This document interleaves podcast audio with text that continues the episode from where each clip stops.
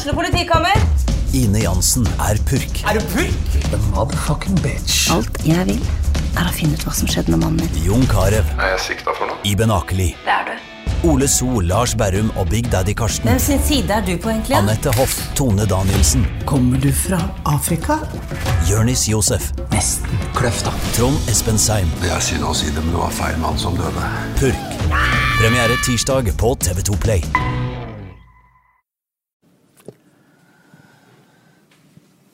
Da kan vi ønske velkommen til eh, det som er eh, jubileumspodkasten eh, angående Raufoss fotball. Raufoss fotball er jo 100 år i år. Spiller jubileumskamp mot Asker førstkommende søndag. Og i den forbindelse så er det litt artig å prate litt om eh, historia til Raufoss eh, fotball, en institusjon i Vestre Toten. Og med meg i, eh, til å prate om det, så har jeg fått en Arne Halvorsrud. Eh, på, eh, i manges øyne eh, Raufoss fotballs svar på Arne Skeie. Kan det meste om fotballen, du Arne. Og har satt deg mye inn i historien. Og Raufoss eh, fotball, eh, først si litt om hva det har betydd for deg? Du eh, har vokst opp med det. Ja, han far dro med meg på kamper eh, når jeg var fem år gammel, og siden har jeg funnet ut at jeg har eh, vel sett en eh, 1700 kamper med Raufoss gjennom åra. Og eh, så fotball har egentlig, foruten familien, vært livet mitt. Så har du vært spiker i en haug med år. 20 år.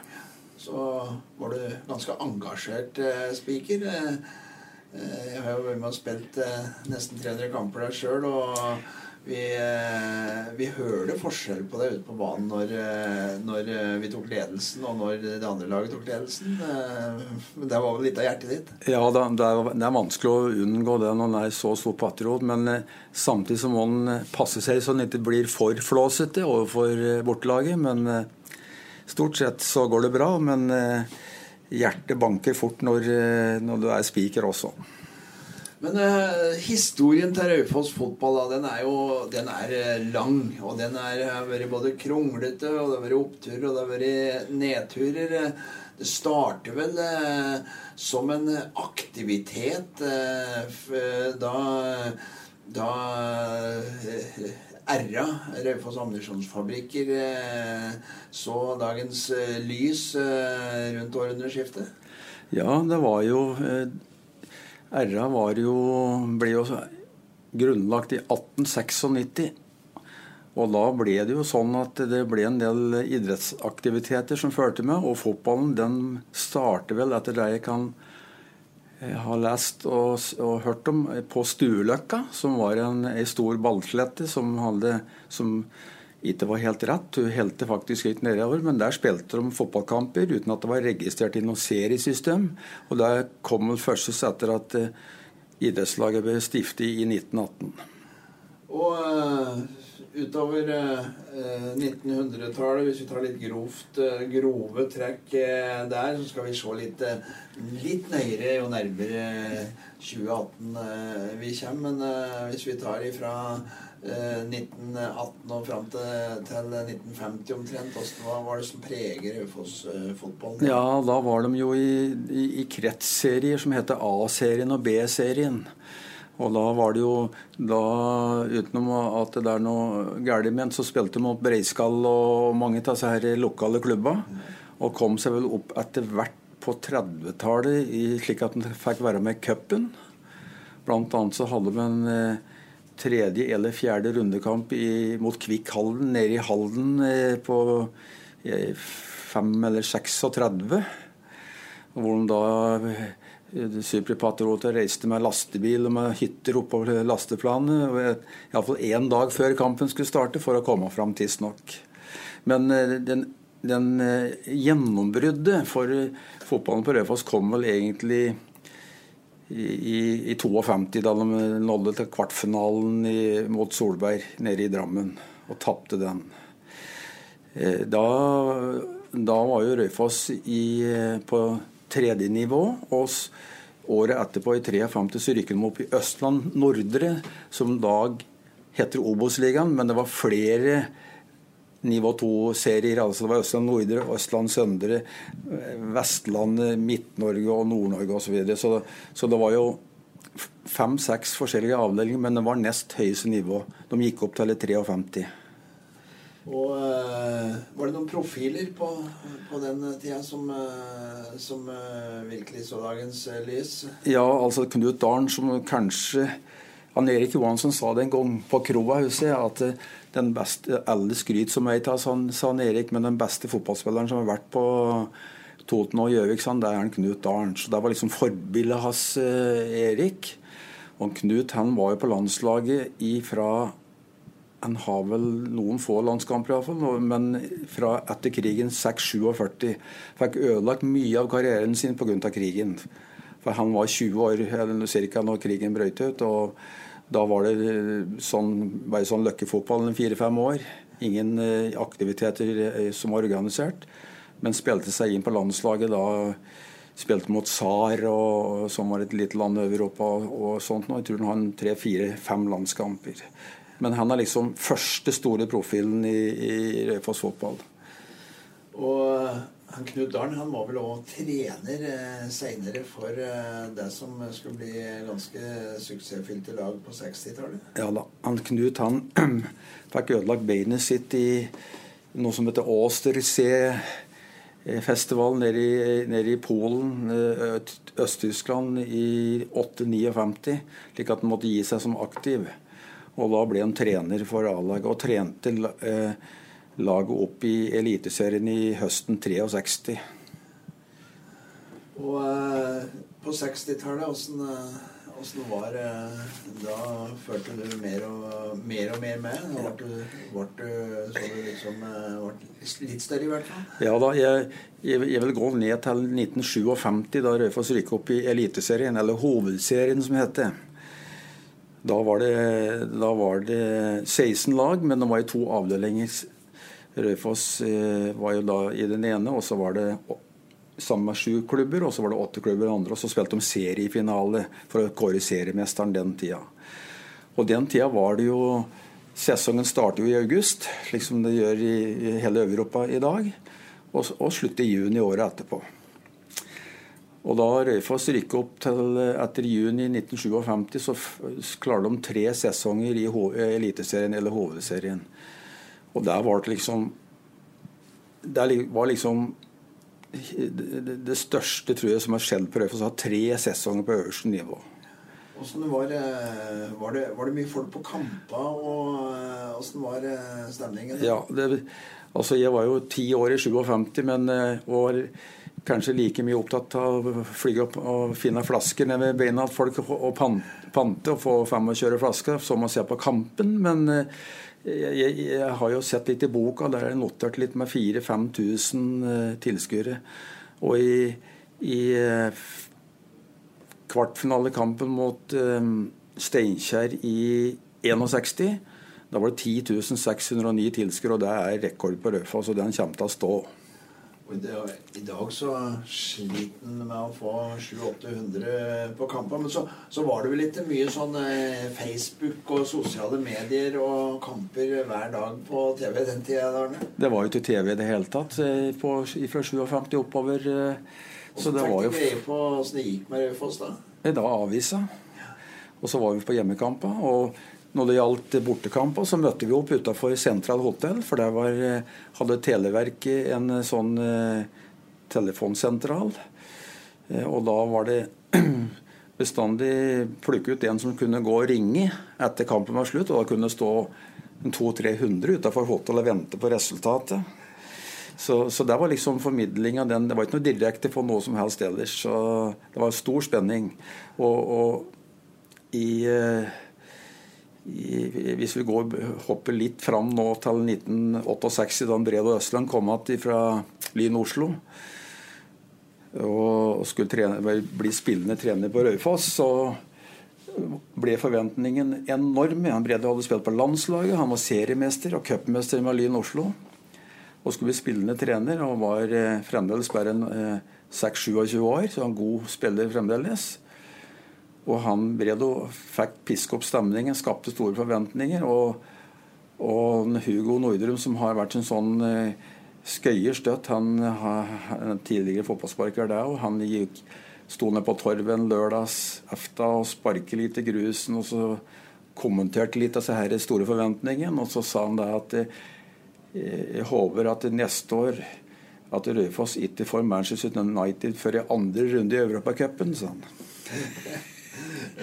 Så, så da var det var sånn Da var det store forventninger. Og, og, men som sagt, vi måtte på sentralt hotell for å få greie på resultatet. Bortekamp.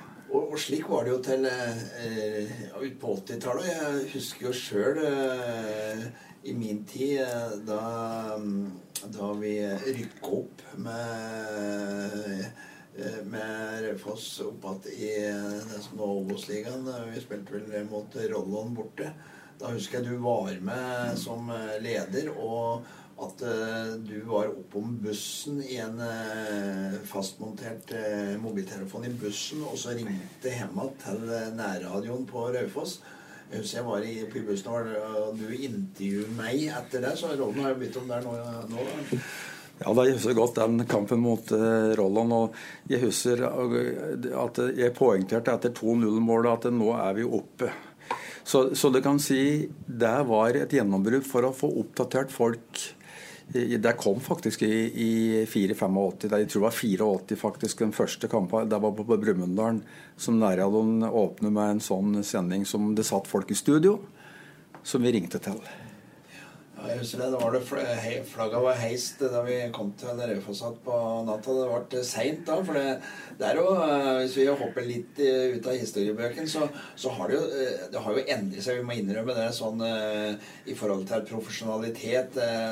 Du var veldig profesjonell på den tida der òg, syns jeg, den gangen. Men nå har jeg jo vært med på noen turer med Raufoss på jobb osv. Og, så videre, og det er de har det morsomt, men det er ikke så mye eh, godt drikke med på når de har vunnet nå som det var Nei. den til. Jeg husker jo den turen nedatil fra, ja. fra, fra, fra Rollon der, hvor eh, jeg tror treneren Petter Mykleseth hadde hatt to strenger på gitaren sin bak i bussen da vi mm. kom til Lillehammer. Eh, eh, og nå er det Eh, når jeg var nede på Malaga i vinter med Raufoss på treningsleir, så jeg så vel ikke eneste flaske med noe som helst eh, promille på, på bordet i noen sammenhenger. Og de trente to ganger om dagen. Og hadde med frihet, så tok de og, og, og, trente litt eh, ekstra på treningssenteret. Så det, det, har skjedd mye på fotballen, eh, Arne?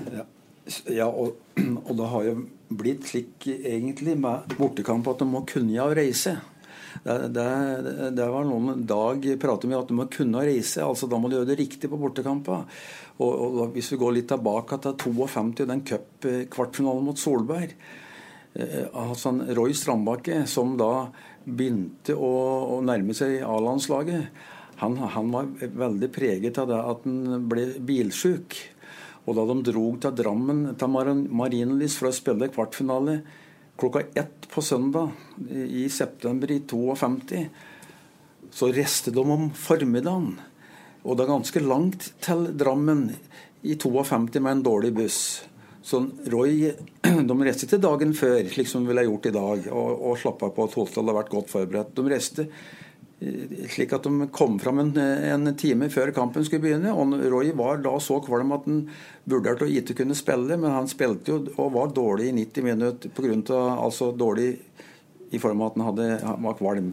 Så i dag kan de å reise, slik som når de var i Alta nå for, i, i, om, i helga som var så, så, var det ikke bare at de måtte reise på fredag og trente på, på lørdags formiddag og, og slikt noe.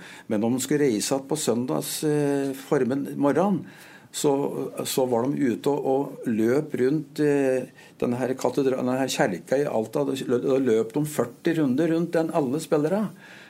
Og da og tjener de på det når de går på trening på mandag eller tirsdag. At de har ikke tatt seg en fest for de slår alt der borte. Så de må kunne ja reise. Kvart over sju måtte de møte opp i resepsjonen og ut og restituere. Ja. Så det er klart det har eh, endret. Litt artig historie det med Jeg husker vi sleit veldig i, med å vinne på bortebane på 80-tallet en gang der. Og da hadde jo en uh, munter fyr som heter Geir Rønning med i troppen. Og han uh, foreslo da seriøst at vi skulle øve på å kjøre buss. Så vi måtte, så vi mente at vi måtte legge inn noen bussturer i uka rundt på Toten for å øve på å kjøre buss. Så, så, så det var der Men det har det jo òg vært forsket litt på. Jeg vet at Dag Opphørsmoen trente Bodø-Glimt vel i 2000. Så eh, ble det forsket en del på det i forhold til eh, hvor lenge du kunne være oppe i fly før du fikk eh, påvirkning eh, Mm. på kroppen. Så det er nok eh, veldig viktige eh, ting der. Men eh, litt tilbake til, eh, til eh, det som på en måte òg ble noen glansdager, eh, Arne, på 70-tallet. Mm. da begynner jeg å huske òg at en, eh, far eh, kjørte meg på, på kamper, kamper og eh, eh, da, da var, det jo Eliteserien at eh, det er vel siste gangen Raufoss har vært i Eliteserien. Det er vel i 73 og 74. Eh, det var òg en eh, spesiell periode, var det ikke det, i Raufoss-fotballens historie? Jo da, da hadde jo Raufoss vært oppe i 64, kun én sesong. og, og da hadde det da vært ifra 65 til og med 71, altså sju sesonger i, i, og nesten gått opp. Men det mangler liksom etter siste, så det var eh, andre som eh, stakk av med førsteplassen. Men, men i 72, altså før sesongen 72, så kom en Svein Grøndalen eh, og, og, og foreldre av familien fra Halden, og da var han 17 år. Og, og, så kom en, eh, Arne Ørbæk, ikke minst, inn som keeper fra Gjøviklin, som hadde juniorlandskamper og var jo en, en toppkeeper. Og så kom en Harry Karlsen eh, litt utpå høsten da, fra Vålerenga. Og så når liksom fikk disse tingene der på plass Riktignok så spilte ikke Harry seriekamp i 72, men han var med å prege treningsopplegget. Da rykket de opp. Når de fikk disse tingene der på plass. Og Tom Strand òg kom fra Gjøviklyn. Og da hadde de et knakende godt lag. Og, da, og så kom, var han bred og hemma om sommeren i 73 og var med og spilte A-kamper. Han studerte i USA, eller jobber i USA. Så det var godt lag i 73. Så kom Kment inn i 74, og da ble forventningene enorme. Men da dro han eh, Svein Grønneren til eh, på NTH i Trondheim og rett inn i Rosenborg. Så da var bautaen der borte, og så mistet vi noen sentrale spillere ellers. Så det ble bare to sesonger. Men i artig historie fra 64, der var jo Der må vi si at den kampen mot Fredrikstad på Raufoss Om våren da hadde Raufoss tapt fire kamper på rad med ett mål. Og så hadde de vært i Oslo helga før og slått Skeid 4-1. Eh, og, og da skulle Norge spiller landskamp i uka etterpå etter den eh, Shade-kampen. Og da sto det på førstesida på Sporten i VG at eh, landslaget mot Sveits med sju debutanter og tre fra Raufoss? spørsmålstegn. Det er den fineste overskriften jeg har sett noen gang i hele mitt liv, enten det er nyheter eller sport. Og da, da var det en Bredo om Jonny og Terje Skauverud som eh, liksom var nevnt der som aspir, aspirerte til landslaget. Det var bare en brev som kom med. Men så helga etterpå så hadde de Fredrikstad. Og jeg var russ og kom litt for sent på kampen. Fredrikstad ledet 2-0. De hadde halve landslaget.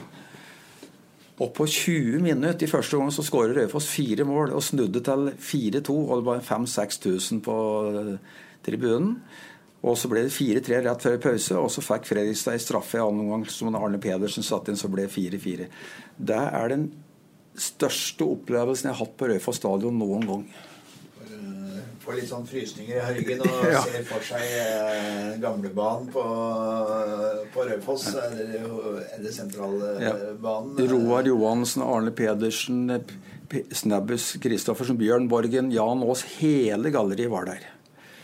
Og så var det på den tida var, var det også noen profiler. Svein Grøndalen har vi nevnt. Han er Ja. vel eh, Vi kan vel være enige om at han er eh, tidenes eh, beste Raufoss-spiller. Jeg veit det er noen eh, på kafeen på Amfi som kanskje vil tvile litt på det, men eh, eh, Han fikk vel nesten 80 landskamper og en fantastisk karriere. Ja, Jeg da- er enig i at han er den uh... Ja, Vi hadde en avstemning om, om tidenes eh, Raufoss-spiller. Han vant jo den foran Bente Nordby. Bente Nordby har 172 landskamper eh, på damefotballen, men på herrefotballen så er det ingen tvil. Det er en, eh, det er en Svein Grøndalen som har, har, er den beste med alle de landskampene osv. Han spilte jo eh, på A-laget som 17-åring og på landslaget som 18-åring. Og, og, og, Cruyff fikk nesten ikke gjort noen ting mot den i landskamp mot Nederland. Men som fotballprofil og teknikk og spiss, så er det nok en Knut Dalen som vi refererte til i stad, som en Erik Johansen sier, det er den beste som har vært. Apropos Svein eh, Grøndalen. Jeg traff han eh, for eh, en måned siden i Trondheim. Han var på, ute på banen og ble presentert da Ranheim møtte Rosenborg.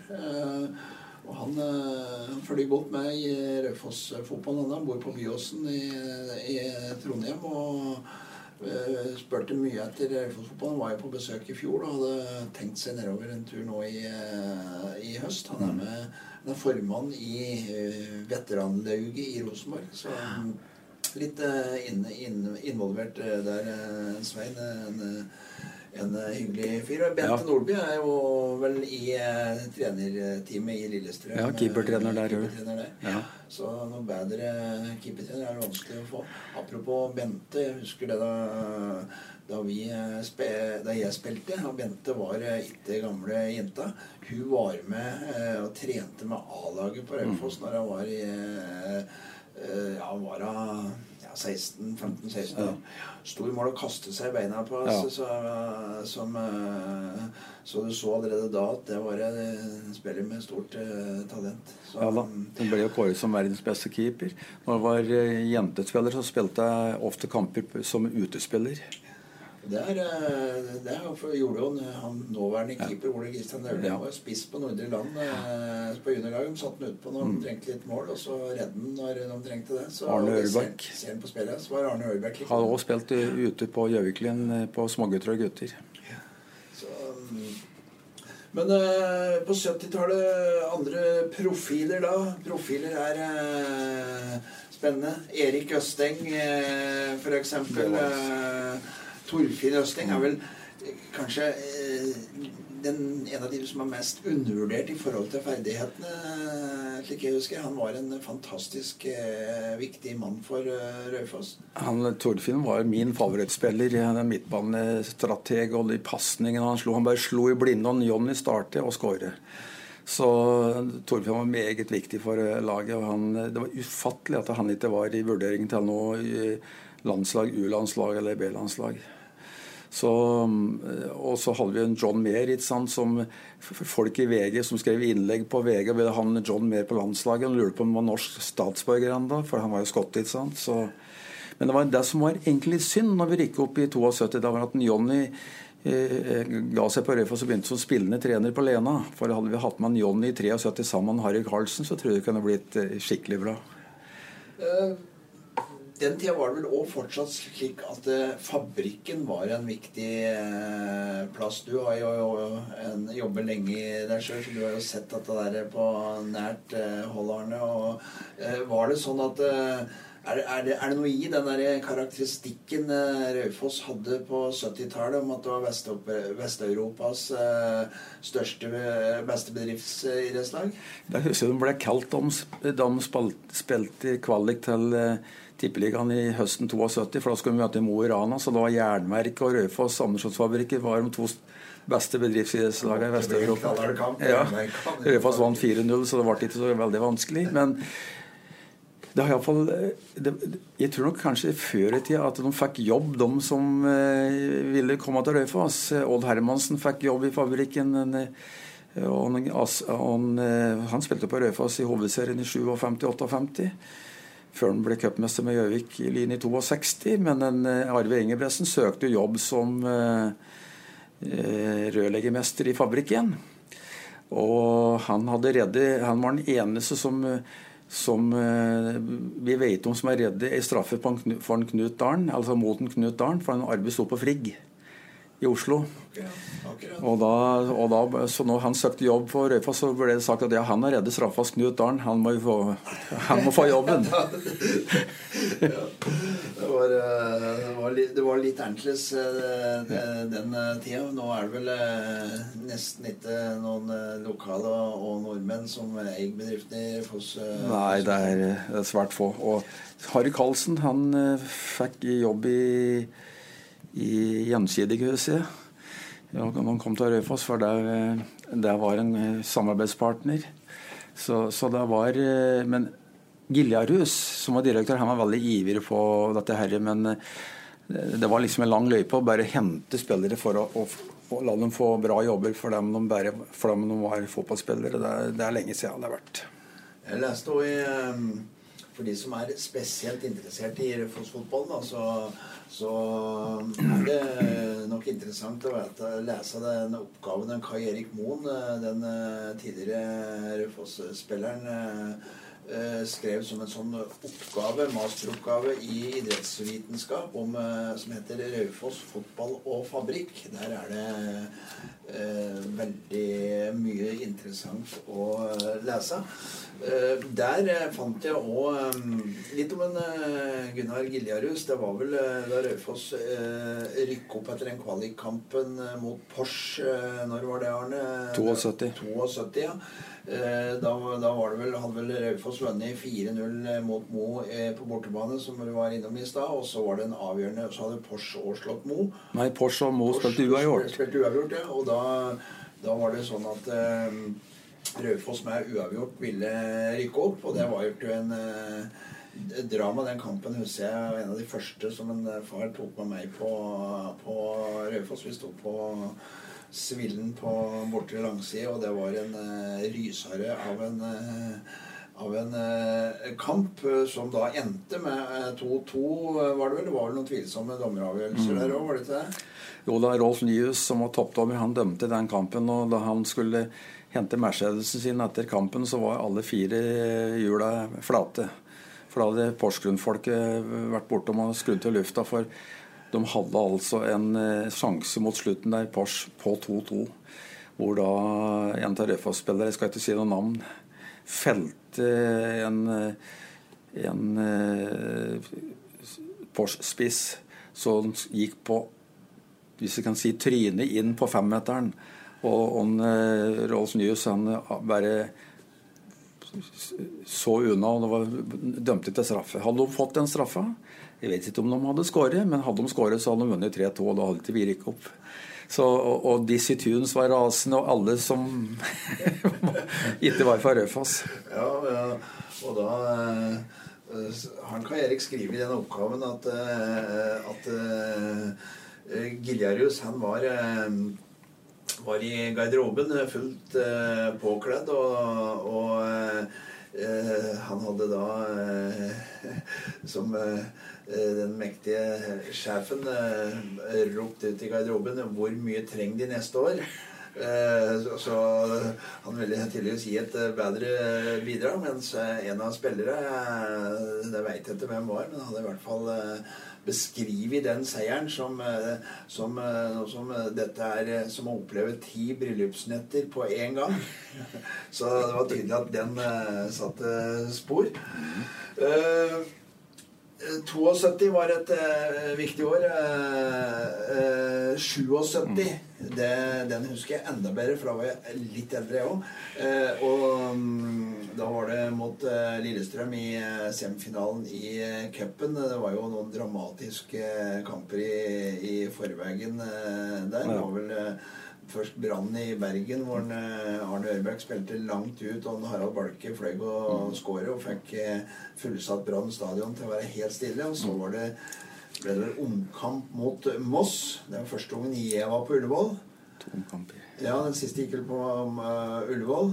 Eh, da husker jeg faras Stein Kolshaugen, hang over eh, gjerdet. Det var ikke sitteplasser eh, overalt da. Han hang over en sånn bøyle der og var eh, eh, i gledestårer da Stein skårer vel eh, der. Da Raufoss gikk til semifinalen. Men den eh, Lillestrøm-kampen eh, tapte vel 3-0, var det 3-1. 3-1? Ja. Da skårer vel Gunnar Lønstad. Eh, faren til en eh, Christian Mm, Lønstad som nå gikk til HamKam i år. Ja, det var jo litt typisk at det var en fra Gjøviklyn som skåret. Jeg tror han skåret det første målet. Og da ledet de 3-0 til pause, så det ble ikke noe spenning. For dem det var stor stemning hele tida. Men, men 7000-8000 på en tirsdags ettermiddag klokka halv fire. For da hadde vi jo, den tida måtte vi jo flytte tilbake klokka i slutten av september, og da var jo bekmørkt eh, når klokka var eh, iallfall eh, seks. Så pga. ekstraomganger og sånt, så begynte kampen tidlig på ettermiddagen. Og folk fra fabrikken kom, og det var helt fullt. Men vi hadde en kjempesjanse etter noen få minutter. Men Harald Balke kom alene med Arne Amundsen, keeperen på Lillestrøm, holdt på å gi 1-0. Og da, Jeg ser for meg at det hadde blitt noe helt annet. Og, og, antallet vunnet i 3-1, da. hadde antallet vunnet 3-1. Men i alle fall så mm, var det sånn at eh, vi vant annenomgangen 1-0, og det var, eh, det var jo en eh, trøst. Og Lillestrøm hadde jo da Jeg pratet om Fredrikstad i 64 som hadde halve landslaget, men, men eh, Lillestrøm hadde nesten hver så halve landslaget i den kampen der. altså Tom Lunde, hele rekka var med på den Tore Kordal, du kan ta alle som er. Så det var en eh, prestasjon. De hadde jo slått ut Raufoss var jo da på nivå to.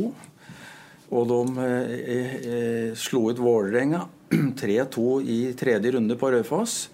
Trygve Brennen dømte, men han overlot det til Yngve Andersen, eh, indreløperen på Vålerenga, som da dømte kampen. Men det hjalp ingenting. Vi vant 3-2. Fjerde runde var vi til Bergen, som du var litt inne på. Som Harald Balke skårer 2-1-målet før slutt. og da lå, da hadde Harald Balke tatt et ribbein faktisk i, i, i kampen, og så havnet han underst i den haugen av spillere og ledere på den, eh, da slu, slu, sluttsignalet gikk. Og Kåre Lindboe, som var en toppdommer, han eh, stolte mer på en Bjørnar Ottosen enn på linjemannen sin på en, en, en litt farlig brannsjanse. Som de, han, eh, han der eh, Frode Larsen kom gjennom eh, alene med, mot eh, Arne Ørebekk. Eh, og linjemannen holdt flagget nede. og Bjørnar satte opp armen, og Kåre Lindboe blåste. Så, så du må ha litt flaks.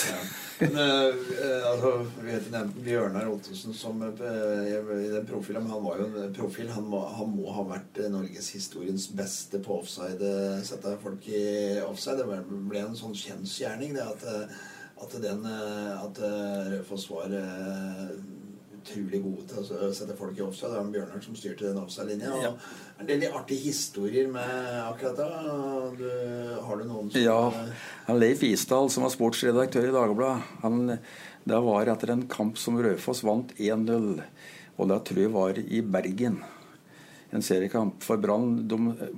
I Bergen var folk litt nervøse når Raufoss kom, for om Raufoss og under i spill, så vant de som regel borti der, både serie og cup.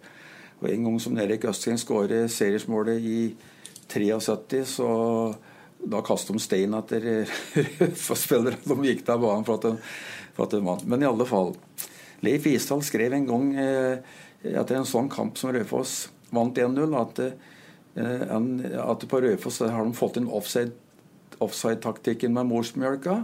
Og han mente at hvis Belgia kunne ha fått tak i en Bjørnar Ottosen, så ville han gå rett inn på laget, for Belgia var det mest defensive fotballandslaget i hele Europa. Så han, han mente at Bjørnar Ottosen burde ha spilt på det belgiske landslaget. Men det var en Roy Tidlig som innførte dette, her, tror jeg. For en Roy så at det, når de gikk opp i 72, da var jo han trener, at vi klarer ikke å spille ut noen, men vi kan ligge litt bakpå og så kontre. Men men han, eh, Bjørnar han var en sjefen baki der. Og så var dommerne litt påvirket av at han var så god på dette. Så de undervurderte linjemennene sine.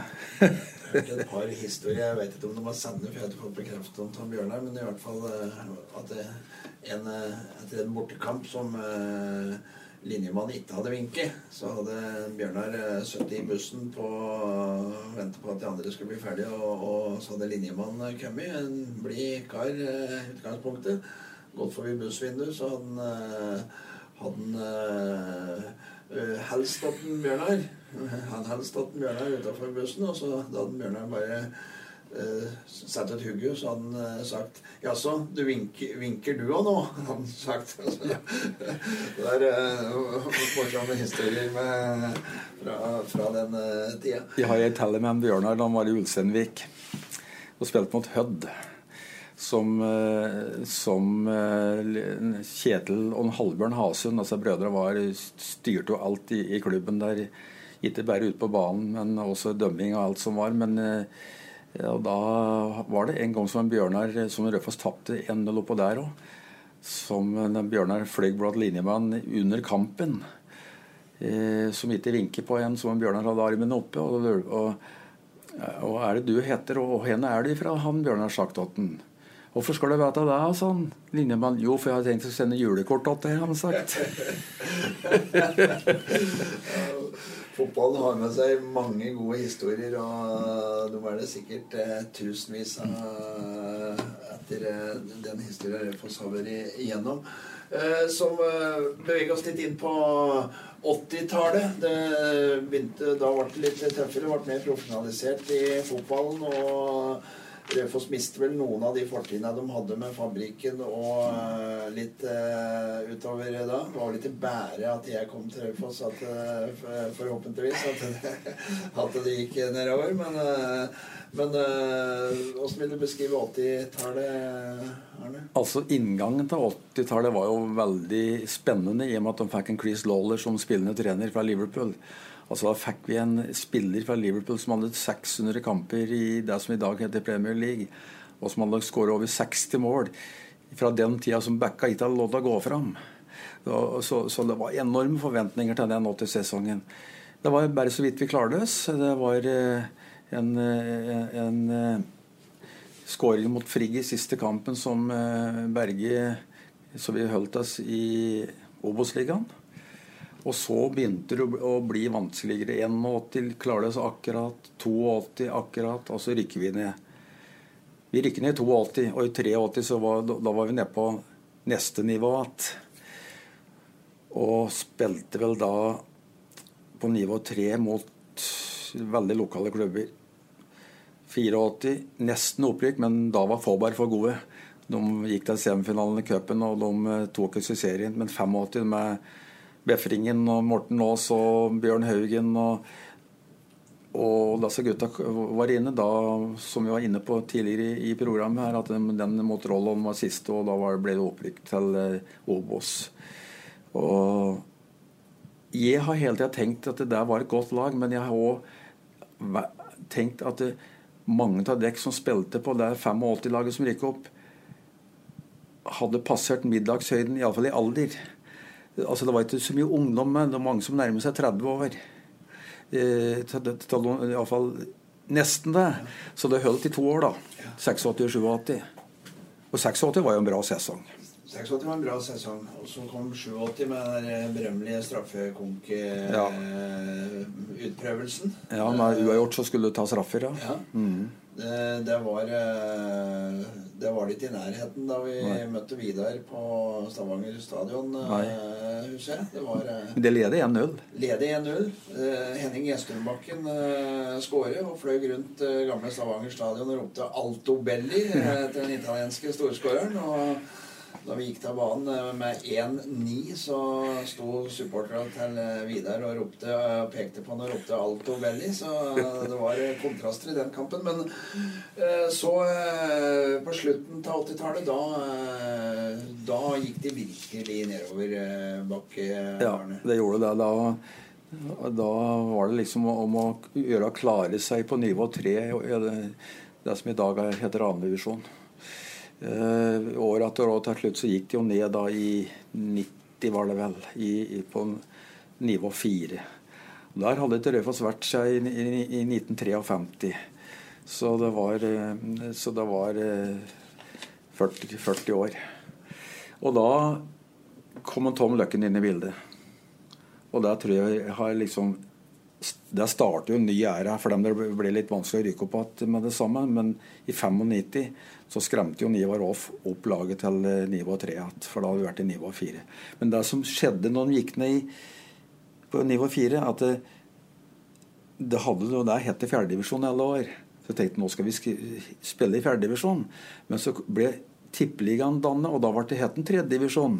For da ble, da ble nivå to førstedivisjon, så vi slapp å spille i fjerdedivisjon, men vi var for nivå fire. Og da kom en, eh, Tom Løkken, som sagt, og Ivar Hoff eh, eh, som trener da i 95-96. Skremte laget 95. Slet litt uh, Han gjorde det. Ja, han var litt streng. Han fikk litt orden, mer orden på det. Så, så Eh, for, eh, for Kenneth Rosén, som var en god trener, han eh, mislyktes med opprykket både i 93 og 94. Og så kom en da en Ivar, og, og, og vi fikk en Sveinung Fjelstad. og Det, det ble en del bra i, nye spillere som kom. Som, og da ble det jo bare 96-97 før vi var oppe til Obos-ligaen. Og da var vi der i sju sesonger. Det var vel uh, den uh i moderne tid den eh, beste tida til uh, Raufoss. Dag Oppgjørsmoen må jo selvfølgelig nevne da. Ja. fantastisk dyktig trener og satte ting i system og har vel òg betydd enormt for Raufoss-fotballen. Ja, i ettertid så har det jo sjølsagt det. Og når du er i Obos-ligaen i 98 til 2004 så relativt sett så er jo det høyere enn det var tre sesonger vi øverste i 57 til 60. For dem, det var veldig bra.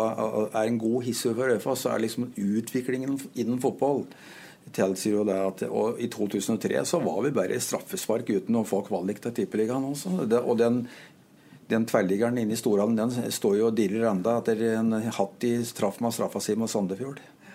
Og da på den tida kom det òg profiler ja. profiler til uh, klubben. Mm. Einar Pall Thomasson uh, kom fra Island ja. som den første gjorde til det. Og Han... så ballet det på seg, og det endte vel med at Marino Ramberg fra AIK og svenske landslaget kom til, til Raufoss. Var, da var det et, et, virkelig godt fotballag der. Ja da. Det var, han Einar Pall var jo der også i, i 95. Og så reiste han over igjen. Så kom han igjen da Raufoss hadde rykket opp. Og da, og da, var det jo ja, altså, det, ja, det var jo flere islendinger som markerte seg på Raufoss. Svensker. Gode spillere. Jesper Jung vet du, og, og Lars Berg og disse her gutta var gode i, i, denne Obos-ligaen. Obos-ligaen. Dime Jankulovskij. Jan, Jankulovskij ja. Fantastisk keeper. Ja. Apropos Einar Pall Thomasson. Han, eh, han, var jo ikke bare smart midtstopper. Han eh, var jo gikk vel ut på teknikeren her som het den gangen, med noen av de beste karakterene mm. Eh, og endte jo som eh, Han er vel en av toppsjefene i Iceland Air. Nå har han jobbet i Tyskland i mange år og ja. er eh, er nå tilbake på, på Island. Mm. Eh, hadde jo litt artig. Jeg leste her, eller hørte det jo i fjor. han eh, Fredrik Karstrøm, en svenske som var innom, han har, uh, har, nå en sønn som spiller på det svenske guttelandslaget. Mm. Så, han har vært i Sundsvall, og han følger med det på Facebook. Han, sønnen hans Fredrik Fredrik var god sjøl, men var så mye skade. Så han kom ikke helt fram. Han var jo juniorlandslagsspiller på Sverige. Det er, det er ikke alle som blir altså. Men, eh, men eh, når jeg nevner på islendinger, så vil jeg si at en Hatti ble liksom den mest populære, for han hadde et vanvittig skudd.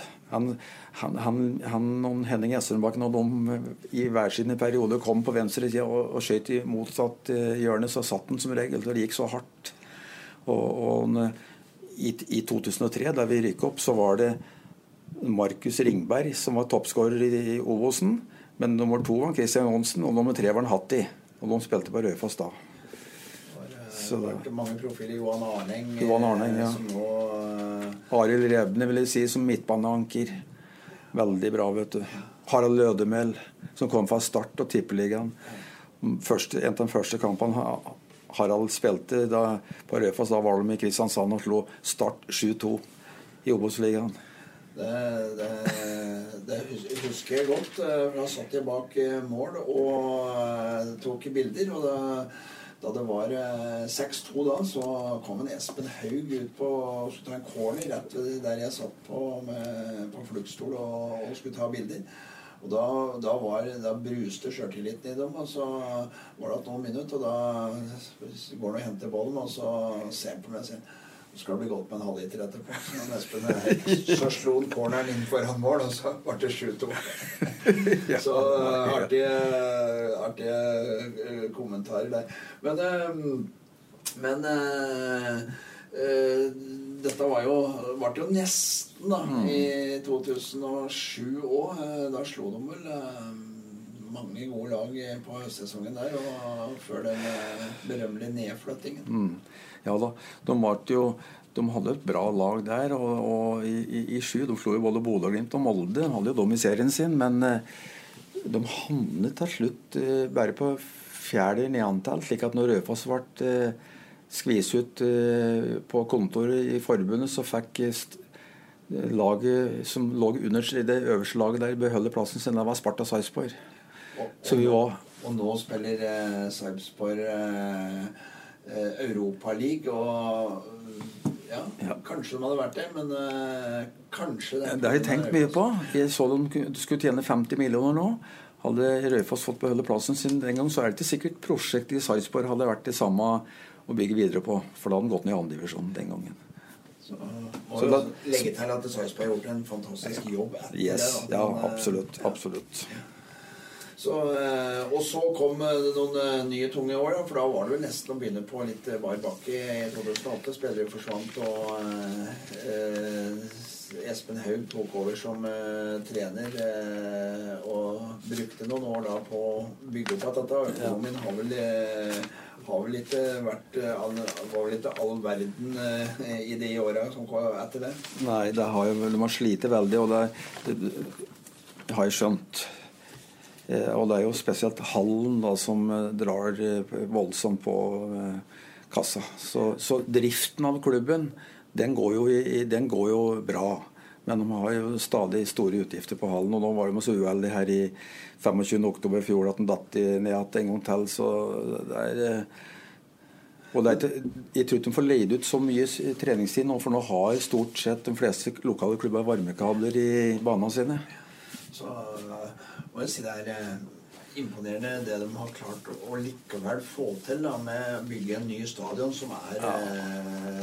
er øh, utrolig flott til å være en, en stadion for en klubb med 7000, øh, hvor det bor 7000 stykker. Ja, nei, Det er helt gjennomt. Alle tror det er kommunalt anlegg når de kommer fra bortelaget og begynner å prate med rødpassing om Men det er jo eier også, det er jo en, det er en stor post på egenkapitalen. Og eh, i 2015, så etter eh, mange sesonger i andredivisjon og i toppen av andredivisjon òg, så ble det opprykka igjen til Obos-ligaen. Men det ble bare ett eh, ett år. Eh, nå eh, i år eh, i, eller I fjor så var det kvalik mot eh, Notodden. Der eh, tapte på straffekonk i den eh, siste kampen. Eh, var du der? Nei, jeg satt og så på den på OA-TV-en. Og det var eh, Før kampen så, så tenkte jeg som så at skulle det gå gærent, så er det egentlig greit. Jeg tror det er ett år for tidlig. Men det er klart det er grådig moro å vinne en kvalik og så kunne spilt mot Fredrikstad i neste kvalik. Med masse folk på tribunen mot Fredrikstad. Men, eh, så jeg var ikke så lei meg. Det gikk fort over. Men i år ville jeg, hvis vi skulle bli nummer to i år, så ville jeg bli veldig eh, lei meg hvis vi skulle tape på straffekonk eh, mot eh, Hødd eller Skeid. Nå er vi inne på årets sesong, og nå er det åtte kamper igjen. Raufoss leder 39 poeng. Fredrikstad er 38. Så er det fem poeng ned til Asker, som skal møte da på søndag i jubileumskamp. Eh, Hvordan ser du for deg dette her? Vi har lagd noen reportasjer opp gjennom åra på at du har tipp, og du har ofte hatt riktig. Eh, Så eh, alle som hører på OAs podkast nå, nå skal de få svar på åssen dette her går ute i Arne. Kan- du se inn i krystallkula og, så, og si hva du tror?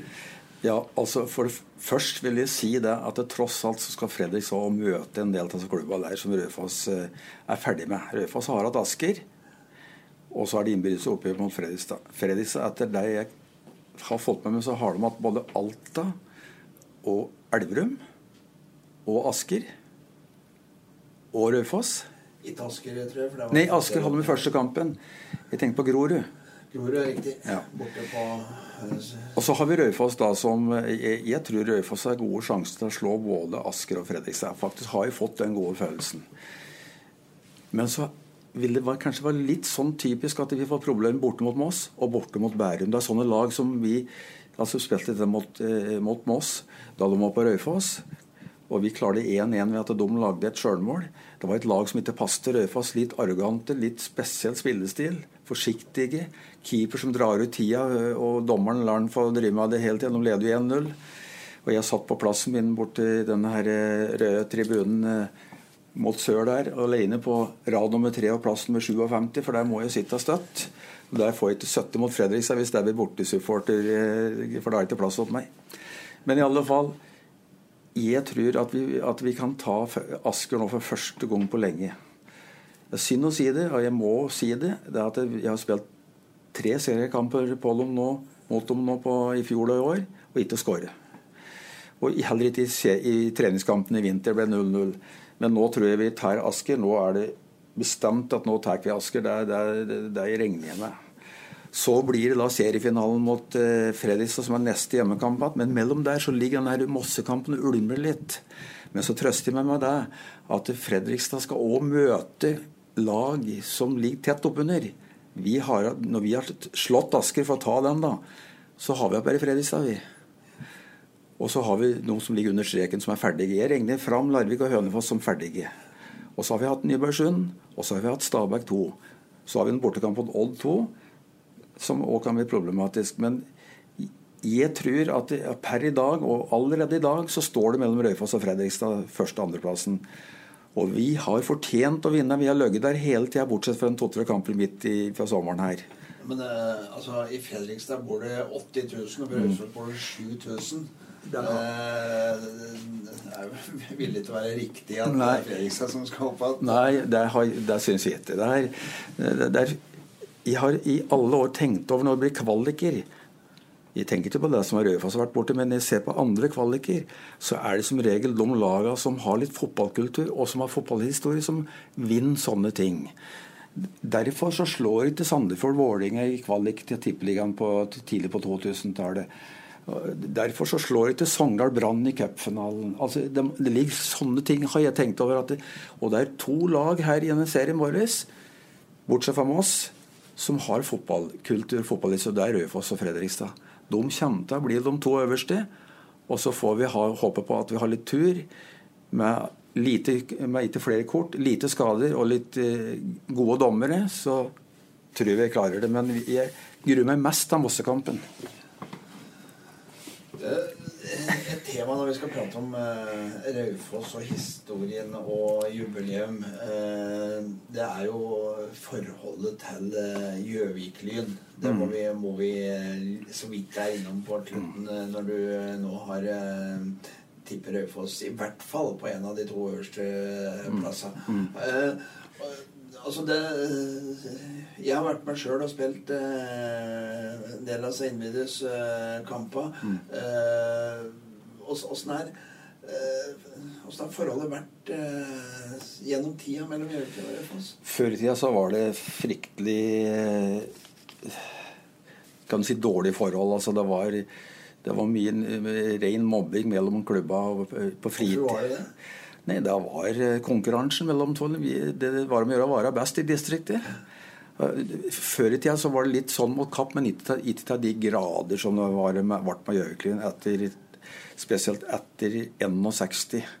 Når Raufoss datt ned til HV-serien og kom sammen med Gjøviklyn, da begynte nok denne her eh, konkurransen. Og, og det var sjelden at noen bytte mellom noen klubber i den tida. Det var Erik Østing som gjorde det ett år. Han spilte én sesong på Raufoss, ned på Gjøviklyn. Eh, og, da, og, og, og, han fikk jo en veldig bra sesong, for da spilte han altså sammen med en, eh, Rolf Bjørn Bakken, Erik Johansen og Knut Solbrekken. Det var, det var utrolig bra. Så kom han tilbake til Raufoss. Men i alle fall så I dag så har jeg inntrykk av at folk, mange på Gjøvik holder med Raufoss. Pga. at Raufoss har vært oppi der nå i så mange år. altså De hadde to sesonger på nivå fire da, i, i 94, nei, tre sesonger. 93, 94, 95. Men for å være litt stygg nå, vil, ikke, mener litt noe med det, det vil si at når vi feirer 100-årsjubileum nå, så har Gjøviklin samtidig et 50-årsjubileum som ikke er så morsomt å minne om på. Og det er 50 år siden de spilte på, spilte på nivå 2 i Norge. Altså i 68 da de rykket ned. De har ikke vært på nivå 2 etterpå. Så nå har ikke den konkurransen mellom klubbene vært så enorm etter, etter den i den tida der. Så, så har det jo gått mange spillere i, mellom klubba. Eh, det har vel vært slik at de meste har gått fra Euklin til Raufoss og litt motsatt. Og nå har jo virker det jo kanskje som de har litt grann samarbeid. Når jeg så, så eh, at en eh, Kristian Jansen er leid ut fra Raufoss ja. til Gjøviklin. Og det er vel ikke offisielt ennå, men uh, det går vel en uh, Simenstad til fra Gjøvik til Raufoss til uh, høsten. Det er vel Det går jo rykter om det, hører jeg. Ja, det er nok etter det jeg hører, sterke rykter. Men, men føler du nå at den liksom At det er såpass stor forskjell mellom klubba at, at, det, at på en måte Raufoss har har vunnet den kampen. Dette er farlig å si det, men, men jeg, jeg, må, må, innskyte at, at, vi har fått veldig mye gode spillere fra Gjøvik. Altså, hadde vi ikke fått en Arne Ørebakk og Tom Strand i 72, så er det ikke sikkert vi hadde rykket opp. Og, og vi, har hatt, eh, vi, har jo hatt eh, flere gode eh, spisser. og vi har, han, han han, eh, Stein Kolshaugen kom jo egentlig fra guttelaget eller juniorlaget til Gjøviklyn. Var just det, det er liten Stein som kom fra Kasta, egentlig. Altså, ja, Men var han ikke innom Gjøviklyn eh, før han gikk til Raufoss? Ja, han og Befringen kom fra Kasta der.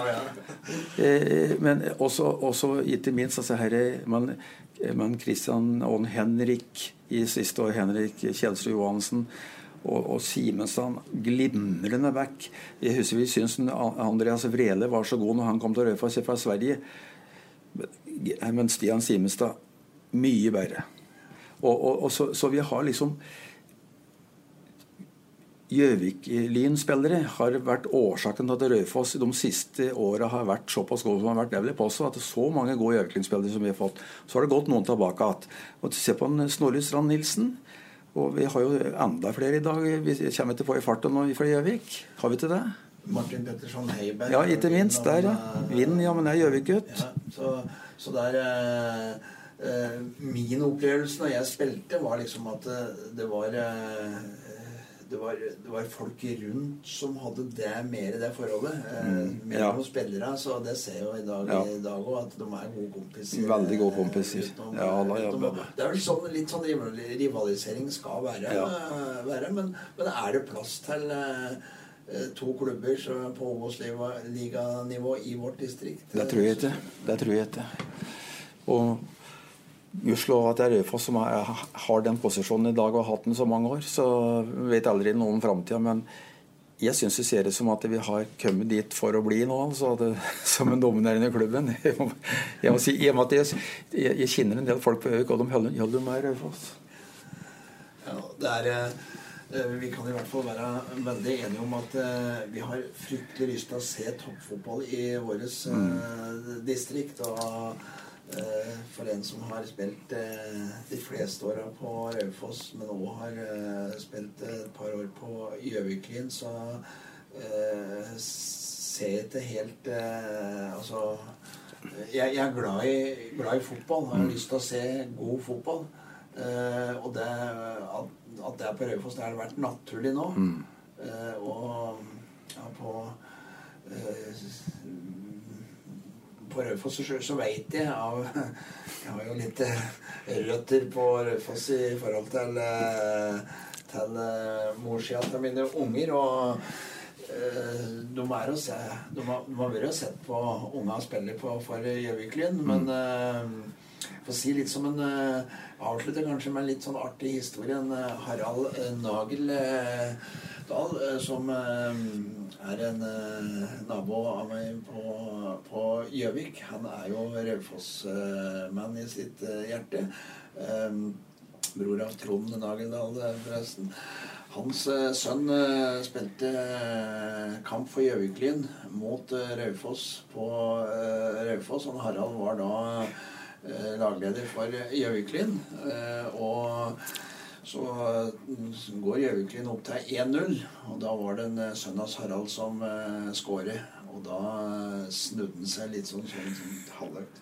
Fanken, skulle skåre akkurat på Raufoss! Og så utligner Raufoss da til Dette var gutter 10-11, tror jeg. Så utligner Raufoss til 1-1. Uh, eh, og da kom det et lite sånn Yes. Da, da, var, det, da var det greit, liksom. Så, så det er uh, det, det, det, hjertet til raufossinga, det er veldig sterkt eh, i forhold til det med, med fotballen, sjøl om de da, da flytter, flytter ut. Men men uh, det fine hadde vært om de kunne kanskje hadde, ha samarbeidet litt om ja. å få fram gode spillere. Det er jo viktig mm. lokalt. Og uh, at uh, de spiller der hvor det er det beste tilbudet. Det er jo sånn mm. det, sånn, det, sånn det fungerer. Nå i disse dager så er det jo en fare med lekkasje over Mjøsa med unge spillere mm. etter de fikk vann osv. Mm. Så, men vi får håpe, håpe, at det blir mange lokale spillere som kommer fram. og Uh, og, og, det gjør det jo litt uh, ekstra uh, morsomt. Men nå ser jeg på klokka mi, Arne. Du skal til øyelegen. jeg skal på Gjøvik stadion og så se på en kamp med sønnen min. Og om søndagen så skal vi i aksjon og se på Raufoss mot Asker. Den går på lørdag? Den går på lørdag. Unnskyld. Den går på lørdag. Selvfølgelig. Jeg er så vant med søndagskamper. Ja. Eh, lørdag så skal Raufoss spille jubileumskamp mot eh, Asker. Der blir en eh, rysere. Asker er vanskelig. Det blir et, og et gjensyn med Aaron Lee Jones, midtstopper mm. hos Asker, som spilte i Raufoss. Så inntil vi høres i neste sending fra OA-podkasten, så Eh, ønsker vi alle våre, våre lyttere en, en, eh, riktig god dag, en riktig god helg og en fin høst. Arne Halvorsrud og undertegnede, vi takker for, for, for, oss fra studio på Rambekk. Og sier eh, 'heia fotballen', kan vi vel avslutte med, Arne? Det er helt korrekt.